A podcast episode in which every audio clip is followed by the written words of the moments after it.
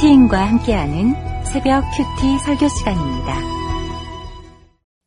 그리스도 예수의 종 바울과 디모데는 그리스도 예수 안에서 빌립보에 사는 모든 성도와 또한 감독들과 집사들에게 편지하노니 하나님 우리 아버지와 주 예수 그리스도로부터 은혜와 평강이 너희에게 있을지어다. 내가 너희를 생각할 때마다 나의 하나님께 감사하며 간구할 때마다 너희 무리를 위하여 기쁨으로 항상 간구함은 너희가 첫날부터 이제까지 복음을 위한 일에 참여하고 있기 때문이라. 너희 안에서 착한 일을 시작하신 이가 그리스도 예수의 날까지 이루실 줄을 우리는 확신하노라. 내가 너희 무리를 위하여 이와 같이 생각하는 것이 마땅하니 이는 너희가 내 마음에 있음이며 나의 매임과 복음을 변명함과 확정함에 너희가 다 나와 함께 은혜에 참여한 자가 됨이라. 내가 예수 그리스도의 심장으로 너희 무리를 얼마나 사모하는지 하나님이 내 증인이시니라. 내가 기도하노라. 너희 사랑을 지식과 모든 총명으로 점점 더 풍성하게 하사 너희로 지극히 선한 것을 분별하며 또 진실하여 허물없이 그리스도의 날까지 이루고 예수 그리스도로 말미암아 의의 열매가 가득하여 하나님의 영광과 찬송이 되기를 원하노라. 네. 빌립보서는 바울이 로마 감옥에 갇혀 있는 중에 보낸 편지입니다. 바울이 2차 전도 여행 때 빌립보 교회를 개척했는데 그 교인들에게 보낸 편지인 것이죠. 빌립보 교회가 어떻게 생기게 되었냐면 바울이 아시아로 복음을 전하려고 했는데 성령님이 막으시고 꿈에 마게도냐 사람이 나오는 환상을 보고 마게도냐의 첫 성인 빌립보로 가서 자주옥감 장사 루디아를 만나서 개척한 교회가 바로 빌립보 교회입니다. 어, 이 빌립보 교회는 유럽에서 첫 번째로 생긴 교회인 것이죠. 오늘 본문인 빌립보서 1장 1절에서 11절의 말씀은 빌립보서의 빌립보서의 서론인데요. 함께 읽어나가면서 말씀을 묵상해 보도록 하겠습니다. 1절입니다. 그리스도 예수의 종 바울과 디모데는 그리스도 예수 안에서 빌립보에 사는 모든 성도와 또한 감독들과 집사들에게 편지하노니 2절 하나님 우리 아버지와 주 예수 그리스도로부터 은혜와 평강이 너희에게 있을지어다. 어, 빌립보서의 특이한 점은 바울의 다른 서신들, 서신들과는 좀 다르게 바울 자신을 사도로 소개하고 있지 않다는 점입니다. 왜냐하면 이 빌립보 교회는 바울이 사도인 것을 의심하지 않았기 때문이죠. 다른 교회는 바울을 어, 사도인 것을 막 의심하고 어떤 자격이 있는지 막 어, 싸움도 나고 그랬었는데 어, 이런 것을 보아서 바울과의 관계가 굉장히 좋은 교회였다는 것을 알 수 있는 것이죠. 그래서 바울은 자신을 사도로 소개하지 않는 대신 그리스도 예수의 종으로 소개합니다. 여기서 종을 뜻하는 헬라어 단어 둘로스는 노예를 뜻해요. 노예라는 것은 예수님의 소유라는 것과 완전한 복종을 의미하는 것입니다. 계속해서 그리스도 예수 안에서라는 말이 나오는데 이 말은 바울이 자주 사용하는 말인데요. 바울 서신에서만 160회 이상 나온다고 합니다. 그래서 바울이 가지고 있는 가치관이 잘 나타나 있는 표현인 것이죠. 그리스도 예수 안에서라는 말이. 빌립보 교회가 그리스도 예수 안에 있다는 말은 어, 바울이 인정하는 교회라는 뜻입니다. 우리들 교회에서 매일 큐티하면서 말씀 안에 있는 사람들을 보면 저 사람은 말씀이 잘 들리는 사람이야 이렇게 얘기하잖아요. 그것과 비슷한 표현인 것 같습니다. 그리고 바울은 하나님 아버지와 예수 그리스도로부터 은혜와 평강이 있기를 빕니다. 빌립보서는 바울이 감옥에서 보낸 편지인데요. 그래서 옥중서신이라고 하잖아요. 어떻게 은혜와 평강을 기원할 수 있었을까? 요즘에 호텔에서 휴가를 보내는 것을 호캉스라고 합니다. 네. 그러면은 감옥이 너무 편하고 좋아서 호캉스가 아니라 바울이 오캉스를 하고 있었던 걸까요? 네, 아닐 겁니다. 네, 바울이 생각하는 은혜와 평강은 아무리 힘든 상황에 있어도, 네, 감옥에 있어도, 감옥 밖에 있어도 예수 그리스도 안에만 머물면 되는 것이기 때문에 은혜와 평강을 빌 수 있는 것이겠죠. 오늘 새벽 예배를 마치고 오후에 구치소로 어떤 청년 신방을 가기로 했습니다. 이 청년은 아직 우리들 교회에 나오지는 않지만 어머님이 우리들 교회 교인이셔서 신방 요청을 해 주셨어요. 이야기를 들어보니 많은 고난이 있었습니다. 이 청년은 어릴 때부터 뇌전증을 앓고 있었고 초등학교에서 괴롭힘을 당했었대요. 그리고 괴롭힘을 극복하려고 유도를 시작하게 되었습니다. 그리고 유도를 전공으로 대학교도 입학하게 되었습니다. 그런데 부상으로 유도를 그만두게 되었고 다른 진로를 준비하고 있었습니다. 그런데 작년부터 우울증이 심해져서 약도 먹고 있었는데요. 어, 그런데 올해 아파트 주민과 다툼이 생겨서 폭행을 하게 되었고 상대를 크게 다치게 하였습니다. 이 청년은 어, 정신이 불안정한 상태라 불안을 너무 못 이겨서 본인이 자살 시도를 하게 되었어요. 그 이후에 또 그 주민을 만났는데 또다시 폭행을 하게 되고 구치소에 가게 되어서 지금 7개월 동안 독방에 수감되어 있다고 합니다. 이 여러 가지 사건으로 선택적, 선택적 함구증이 생겨서 말도 하지 않고 있고 어머니께서 매일 면회를 가서 큐티 말씀을 나누고 기도만 해주고 계신 상황입니다. 이 어머님이 어머님 목장에 목자님이 자세한 기도를 우리들 교회 홈페이지에 올려주셨는데요. 같이 기도해 주시면 좋을 것 같아서 한번 읽어드리도록 하겠습니다. 다친 피해자가 치료를 받아 나아졌으나 많은 합의금을 요구해서 살던 집을 전세 주고 합의금 5천만 원을 마련했습니다. 그러나 피해자가 합의를 안 해주니 할 수 없어 할 수 없이 5천만 원 공탁합니다. 피해자가 공탁금을 찾아가면 합의가 되어 석방될 수도 있다고 합니다. 공탁금을 찾아가지 않으면 형이 감면되고 공탁금은 나라에 귀속된다고 합니다. 주님이 피해자의 힘든 마음을 위로해 주시고 이 어머님 집사님의 아들을 긍휼히 여겨주셔서 협의, 합의가 이루어지도록 석방되어 조현병 치료를 받으며 우리들 교회 예배와 청년 목장에 붙어가길 기도 부탁드립니다. 아, 내 주여 어찌하리까 외칠 수조차 없는 이 상황에서 이 청년이 정말 전적 무능을 인정하고 하나님을 진심으로 찾게 되었으면 좋겠습니다.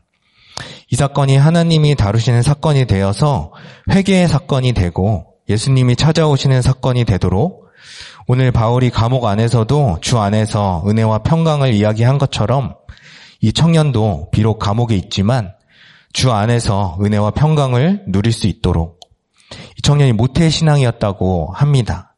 모태신앙이었지만 중간에 교회를 떠났다고 해요. 교회를 떠나 방황하고 있는 이 청년이 다시 주님께로 돌아오는 구원의 사건이 될 수 있도록 네, 오늘 신방 가서 정말 하나님이 마음을 열어주시도록 함께 기도해 주시기를 간절히 부탁드립니다. 적용 질문 드리겠습니다. 그리스도 예수 안에서 살고 계십니까? 나는 그리스도 예수의 종입니까? 세상의 종입니까?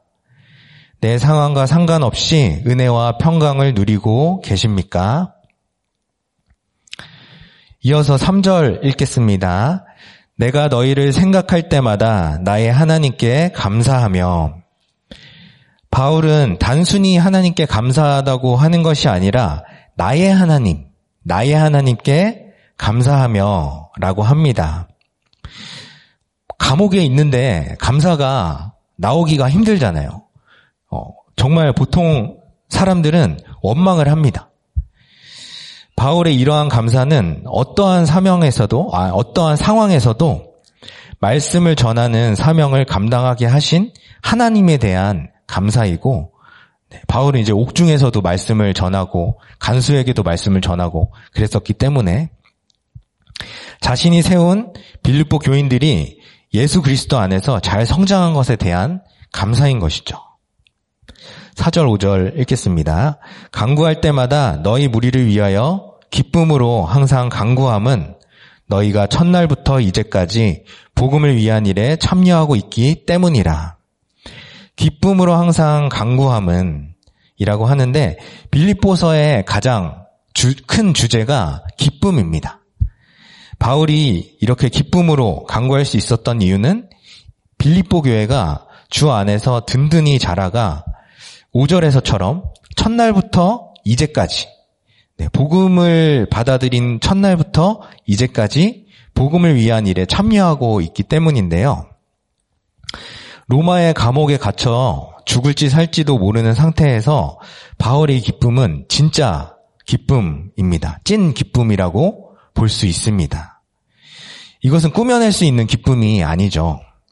가치관이 다른 것입니다.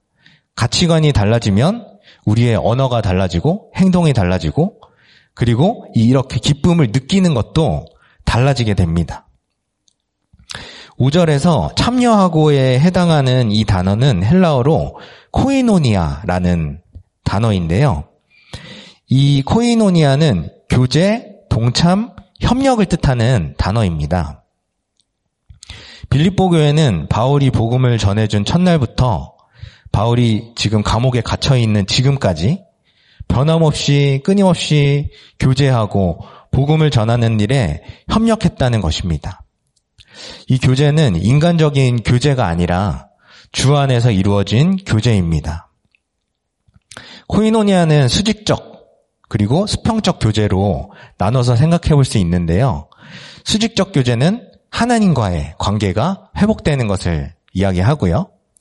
수평적 교제는 그리스도 안에서 아까 이제 그리스도 예수 안에서라고 얘기했잖아요, 바울이. 그리스도 예수 안에서 구원받은 성도들 간의 교제를 말합니다. 그런데 수평적인 교제는 수직적인 교제가 먼저 선행되어야 가능한데요. 그래서 우리가 목장에서 그냥 나누는 것이 아니라 그냥 일상을 나누는 것이 아니라 말씀으로 네, 나눔을 하는 것입니다. 6절 읽겠습니다. 너희 안에서 착한 일을 시작하신 이가 그리스도 예수의 날까지 이루실 줄을 우리는 확신하노라. 하나님이 시작하신 구원의 일은 결코 실패하지 않고 완전하게 이루어집니다. 이것을 성도의 견인이라고 하는데요. 차 사고가 나면 이제 견인차가 달려와서 차를 끌고 갑니다. 하나님이 구원을 위해 끌고 가 주시는 거예요. 어, 견인차에 끌려가면 내가 핸들을 어느 방향으로 꺾던지 상관없잖아요. 그냥 견인차에 쭉 끌려가는 것처럼. 어, 그래서 이것이 이제 구원의 견인차인 것이죠. 구원의 견인차가 가는 차고지는 천국입니다. 6절에 착한 일이라고 나오는데요. 이 착한 일은 단순히 율법, 뭐, 윤리, 도덕적인 착한 일을 의미하는 것이 아니라 가장 착한 일, 지극히 선한 일, 하나님이 이루시는, 이루시는 구원을 뜻하는 것입니다. 이 세상에서 가장 선한 일은 영원 구원이죠. 네, 이 구원을 언제까지 이루시냐면 그리스도 예수의 날까지 이루신다고 합니다. 보통 이런 어, 그리스도의 날, 예수의 날, 하나님의 날 하면 언제를 뜻하냐면 예수님께서 다시 오실 재림의 날, 네, 마지막 때 그때까지 구원의 견인차로 끌고 가 주신다는 겁니다. 그래서 구원의 견인차에 매달려서 끌려가는 우리들이 바로 택자인 것입니다. 7절 읽겠습니다. 내가 너희 무리를 위하여 이와 같이 생각하는 것이 마땅하니 이는 너희가 내 마음에 있음이며 나의 메인과 복음을 변명함과 확정함에 너희가 다 나와 함께 은혜에 참여한 자가 됨이라. 나의 메인과 복음을 변명함과 확정함에 라고 하는데요. 바울이 복음을 전하자, 전하다가 갇힌 상태인 거잖아요. 지금 이곳이 로마 감옥인데, 어, 자신이 전하는 복음을 변증을 한 겁니다. 변명함과 확정함에라고 하는데, 왜 자신이 복음을 전하는지, 왜 복음이 좋은 소식인지 변호하였던 것입니다. 거기에는 본인의 간증도 들어가 있겠죠. 저희가 약재료를 간증하는 것처럼. 어, 바울이 어떤 핍박이나 어려움 속에서도 굴하지 않고 복음 전하는 것에 열심이었던 것은 말씀에 대한 확신이 있었기 때문이죠.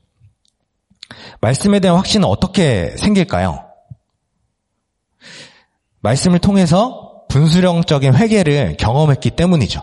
그래서 아 정말 예수님 아니면 나는 죽을 수밖에 없는 죄인이구나를 처절하게 깨달았을 때 또는 말씀을 통해서 살아난 경험이 있기 때문이죠.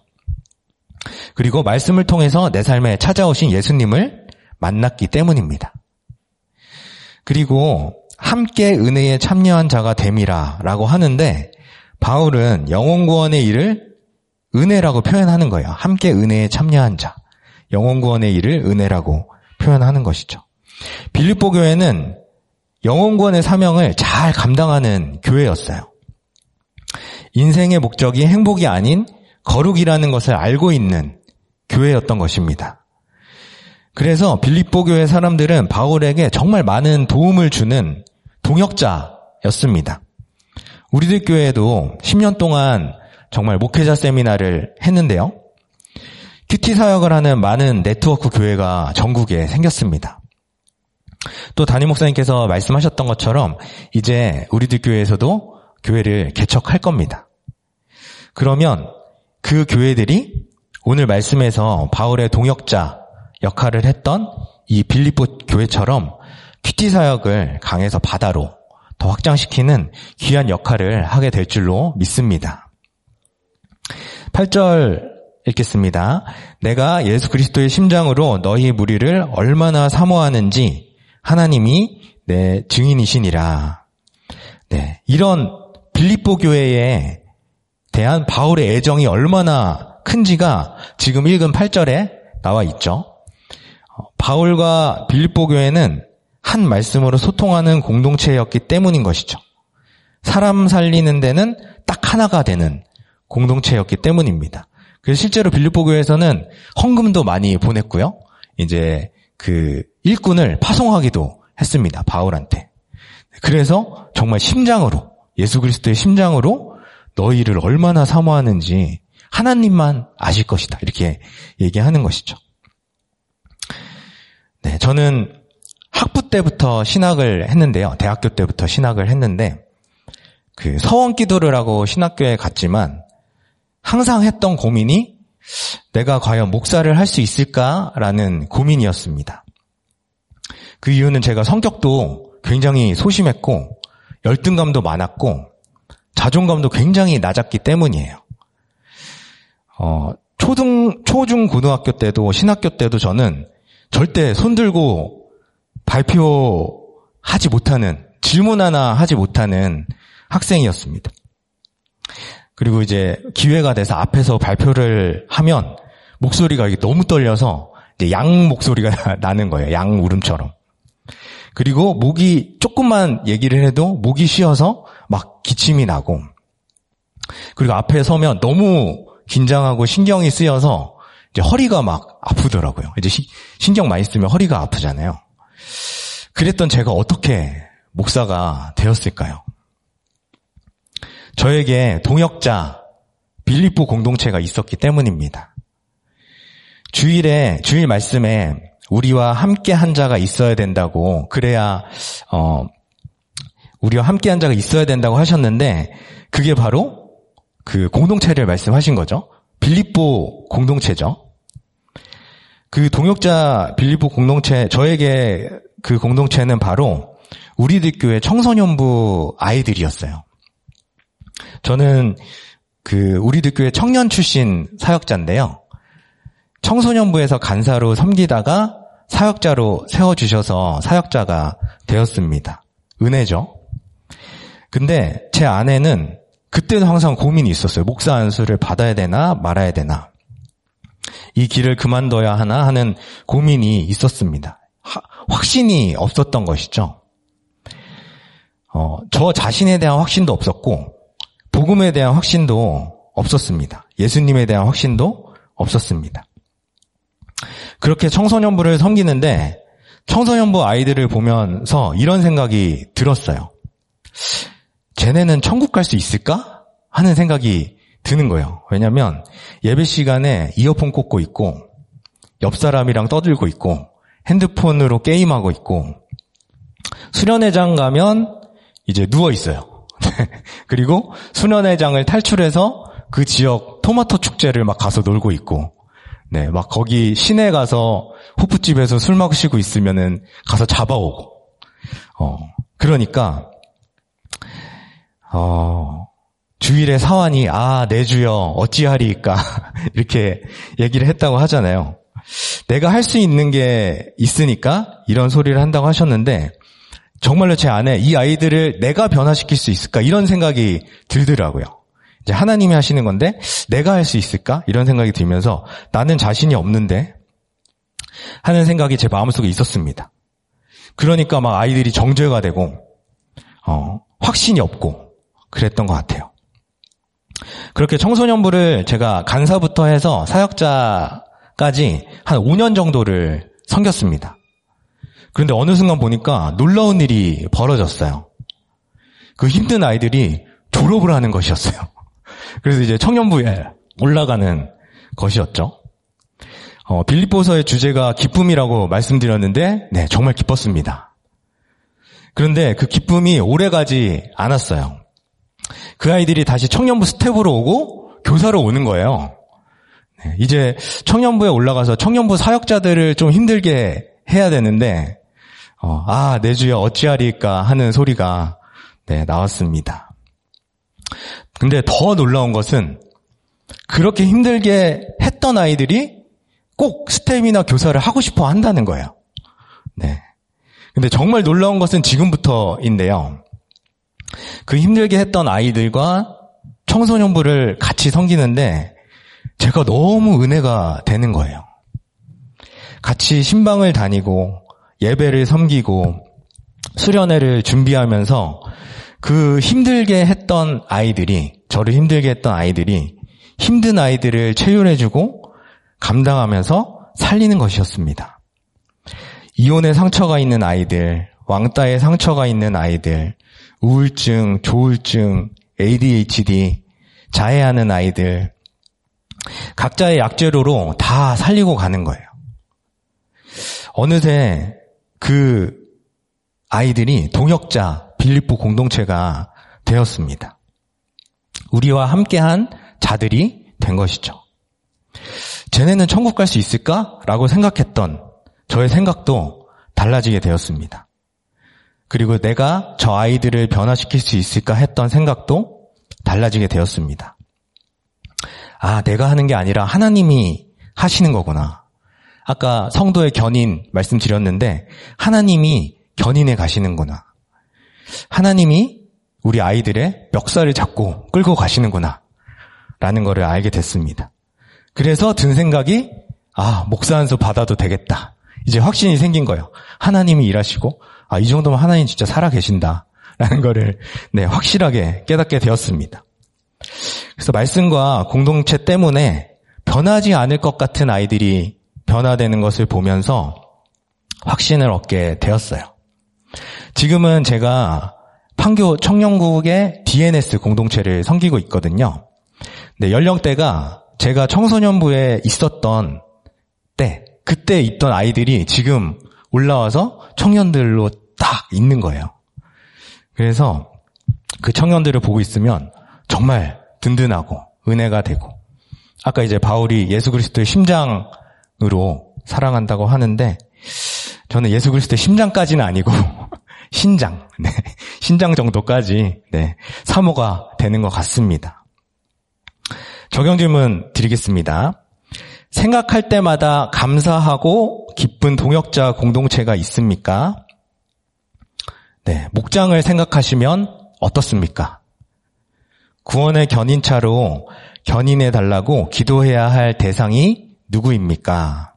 한번 생각해 보시면 좋을 것 같습니다. 9절 읽겠습니다. 내가 기도하노라 너희 사랑을 지식과 모든 총명으로 점점 더 풍성하게 하사. 내가 기도하노라. 그리스도인이 사랑하는 상대방을 위해서 해줄 수 있는 최고의 것은 기도죠. 네. 내가 가진 거를 준다고 얼마나 도움이 되겠습니까? 하나님이 천사를 보내셔서 성령님을 보내주셔서 도와주시는 게 훨씬 네, 비교할 수 없을 만큼 큰 도움이 될 겁니다. 여기서 기도하노라는 직설법 현재 시제로 어쩌다 한 번씩 기도하는 것이 아니라 매일매일 날마다 기도하고 있다는 뜻입니다. 상대방을 사랑하면 이제 계속 생각이 나잖아요. 그러면 계속해서 그 사람을 위해서 기도하게 되는 것이죠. 이어서 너희 사랑을 지식과 모든 총명으로 점점 더 풍성하게 하사. 어, 바울은 빌립보 교회가 사랑이 풍성해지기를 바라면서 기도합니다. 여기서 바울이 말하는 사랑은 단순히 인간적인 사랑이 아니라 어, 그 들어보셨죠? 아가페. 성경책도 있잖아요. 아가페. 아가페 사랑입니다. 하나님의 사랑. 그래서 구원 때문에 한 영혼을 사랑하는 그 애통함을 말하죠. 항상 영혼에 대한 애통함을 달라고 기도하시는 담임 목사님이 생각납니다. 그리고 지식은 하나님을 아는 지식을 이야기합니다. 하나님이 어떤 분인지를 알려면 내 사건에 비추어 말씀을 읽어야 합니다. 그렇게 읽다 보면 점점 말씀이 나를 읽어가게 됩니다. 이것이 바로 이제 QT라고 하는 것이죠. 진짜 QT라고 하는 것이죠. 그리고 이제 지식과 그 다음에 이제 총명이 나오는데 총명은 분별할 수 있는 분별력을 이야기합니다. 뭐 율법적인 뭐 헌법을 기준으로 뭐 윤리와 도덕을 기준으로 구분을 하는 게 아니라 이 말씀으로 세밀하게 구분하는 것이죠. 그래서 같은 일이라도 이때는 할 수 있고 이때는 하면 안 되고 네, 케이스마다 다르잖아요. 여러분이 목장에서 처방받으실 때 보시면 그래서 칼라리의 물방울처럼 정말 조심스럽게 분별하는 것입니다. 역시 결론은 큐티죠. 그래서 바울은 점점 더 풍성하게 하사라고 한 거예요. 왜냐하면 저희가 완벽하지 않기 때문에. 네. 아무리 어, 해도 저희는 이제 죄인이기 때문에 그래서 이제 기준을 말씀으로 두고 우리가 큐티의 능력으로 말씀의 능력으로 큐티를 할수록 우리의 사랑과 사랑이 지식과 총명으로 점점 풍성해지는 것입니다. 저 저번 주 금요일에 저희 가정에 새 생명이 태어났습니다. 결혼한 지 5년 만에 여러 사건 가운데 주신 생명인데요. 우리들 교회에서는 아이가 태어나면 말씀으로 이름을 짓잖아요. 그래서 저도 아내가 만삭일 때 아내가 태, 아, 아이가 태어나는 날 본문을 미리 봤어요. 한번 이름을 생각해 보려고. 근데 이제 원래 예정일보다 한 주 더 앞당겨진 거예요. 그래서 이제 앞당겨진 본문을 이제 다시 폈습니다. 큐티 책을 딱 폈는데 어, 너희 중에 누구든지 지혜가 부족하거든 모든 사람에게 후히 주시고 꾸짖지 아니하시는 하나님께 구하라. 그리하면 주시리라. 이런 말씀이 있는 거예요. 그래서 이제 그 제가 한주 땡긴 게 유도분만을 잡아서 한 주를 땡긴 거거든요. 근데 유도분만 잡은 그 주 말씀 제목이 또 후한 선물이었어요. 전도 축제. 그래가지고 어, 느낌이 딱 왔습니다. 후한 선물. 그리고 지혜가 부족하거든 후히 주시는 하나님께 구하라. 그래서 후하다 할 자의 한자가 두터울 후자를 쓰고 이제 지혜 지자를 써서 하나님께서 지혜를 후히 주시는 인생이 되라고 지후라고 지었습니다. 그 아내가 저희 아내가 예전에 신혼집을 꾸미면서 한 말이 있는데요. 우리 집은 예쁘지 않으면 들어올 수 없다고 하는 거예요. 그러면서 우리 집에서 유일하게 예쁘지 않은 건 당신밖에 없다. 이렇게 얘기를 했어요. 근데 이렇게 예쁜 것만 좋아하고 이제 그래서 좀 까다롭겠죠. 까다로운 아내도 이 이름이 좋다고 마음에 든다고 하는 거예요. 여보 어때? 이랬더니 그래서 그렇게 하기로 하고 유도분만을 하러 갔는데 유도분만이 그 잘 안 되더라고요. 그래서 하루가 넘어갔습니다. 그래서 다음 날 출산을 하게 된 거예요. 그래서 어 이거 본문이 달라지는데 이름을 다시 지어야 하나 이렇게 생각을 했어요. 그렇게 생각하면서 큐티 책을 딱 폈는데 제가 봤던 말씀이 없는 거예요. 그래서 알고 보니까 제가 날짜를 잘못 본 거예요. 잘못 보고 이름을 지은 거예요. 제가 본 본문은 분명히 야고보서였는데 찾아보니까 12월 21일 본문이더라고요. 지금 지금보다 뒤에. 네, 그래서 음 이름 한번 지어볼까 하면서 이 큐티 책을 딱 폈는데 저도 왜 그랬는지 모르겠는데 전혀 이상함을 느끼지 않고 네 제가 착각했다는 것도 모르고 어 그랬거든요. 근데 분명히 저도 히브리 말씀 히브리서 말씀으로 큐티를 하고 있었는데 왜 그랬을까 그것이 아직도 미스테리입니다. 네, 그래서 내가 왜 그랬지 하면서 아내에게 말했습니다. 여보 문제가 생겼어. 내가 본문을 잘못 봤나 봐. 그랬더니 이제 아내가 이제 왜 당신은 항상 중요한 일을 할 때 그렇게 실수를 하냐 하면서 이제 혼이 났습니다. 네, 이렇게 사소한 문제가 있었지만 하여튼 이름은 그대로 지우라고 하기로 했습니다. 네, 그 구절에 보면 지식과 총명이 점점 풍성하게 어, 하사라고 하는데 저는 큐티가 정말 안 되는 것 같습니다. 이런 거 보면 이제 총명과 지식이 풍성하지 않은 거죠. 네, 너무 이제 빈약한 것 같고 어, 저는 비록 지식과 총명이 풍성하지 않지만 네, 지후는 이름대로 지혜를 후히 주셔서 지식과 총명이 점점 풍성해지기를 기도해 주시면 감사하겠습니다. 그리고 이제 영적 계보를 잘 이어갈 수 있도록 기도해 주시면 감사하겠습니다. 10절, 11절 읽겠습니다. 너희로 지극히 선한 것을 분별하며 또 진실하여 허물 없이 그리스도의 날까지 이르고 예수 그리스도로 말미암아 의의 열매가 가득하여 하나님의 영광과 찬송이 되기를 원하노라. 의의 열매라고 합니다. 어, 이 의의 열매는 그 원어로 살펴보면 하나님의 뜻과 일치하는 것이라는 의미가 있대요. 여기서 의의 열매는 예수 그리스도의 십자가로 의에 이르는 그런 보통 이제 의 하나님이 의롭게 봐주셨다 하는 그 의와 좀 다른 의미라고 합니다. 그래서 우리 일상의 삶에서 나타나는 거룩한 삶의 열매를 맺는 것이죠. 그래서 신학적인 용어로는 성화라고 합니다. 점점 거룩해지는. 어, 그런데 우리들 교회 용어로도 정말 기가 막힌 용어가 있더라고요. 바로 적용입니다.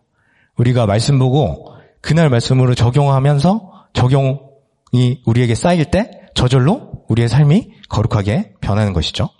그래서 큐티의 꽃은 적용이라고 하는 것이죠. 이것은 성품으로 하는 적용이 아니라 우리가 정말 하기 싫더라도 아니면 수준이 낮더라도 잘 모르겠더라도 그냥 공동체에 붙어가면서 말씀에 의거한 적용이라는 것이죠. 바로 11절 마지막에 바울이 원하는 것처럼 이 적용이 하나님의 영광과 찬송이 되는 적용입니다. 적용 질문 드리겠습니다. 누구를 위해 매일매일 기도하십니까? 큐티를 통해서 나의 사랑이 지식과 총명으로 풍성해지셨습니까? 의의 열매, 적용의 열매로 하나님께 영광과 찬송을 올린 일이 있습니까? 기도하겠습니다. 하나님 아버지, 어떤 상황이든 상관없이 그리스도 예수 안에서 은혜와 평강을 누리는 바울처럼 말씀을 의지하여 지금 우리의 고난 가운데서도 은혜와 평강을 누릴 수 있게 하여 주시옵소서. 세상의 방법을 찾는 것이 아니라 주의 종으로서 전적 무능을 인정하고 하나님만 의지할 수 있도록 도와주시옵소서. 생각할 때마다 기쁘고 감사한 공동체를 허락해 주심을 감사드립니다. 저 또한 다른 사람에게 동역자가 되게 하여 주시고 사람 살리는데 말씀으로 한 마음이 될 수 있게 하여 주시옵소서. 구원의 견인차로 이끌어 가시는 하나님의 구원을 보기를 원합니다. 큐티를 통해서 우리의 사랑이 지식과 총명으로 풍성해지게 하시고 의의 열매, 적용의 열매로 하나님께 영광과 찬송 돌리는 귀한 인생 되게 하옵소서. 담임 목사님의 영육간의 강건함을 허락해 주시고 설교와 문서와 방송 사역 가운데 기름 부어 주시옵소서. 모든 사역을 통해 한 영혼이 살아나고 큐티 사역이 강에서 바다로 흘러갈 수 있도록 은혜를 내려 주시옵소서. 10년 동안 Think 목회 세미나를, 세미나를 거쳐 QT 사역을 하는 모든 네트워크 교회와 앞으로 개척될 교회들을 통해서 한국교회에 QT 사역이 흘러가게 하여 주시옵소서. 우리나라가 하나님을 경외하고 하나님의 뜻대로 인도함 받는 나라 되기 원합니다. 그래서 생명을 죽이는 법이 아닌 생명을 살리는 법들이 지켜지고 제정될 수 있게 하여 주시옵소서. 먼 나라에서 선교하며 사명의 자리를 지키고 계신 선교사님들과 함께하여 주시옵소서. 감사드리며 살아계신 우리 주 예수 그리스도 이름으로 기도드립니다. 아멘. 네, 이제는 각자 가지고 나오신 기도 제목으로 기도하시겠습니다.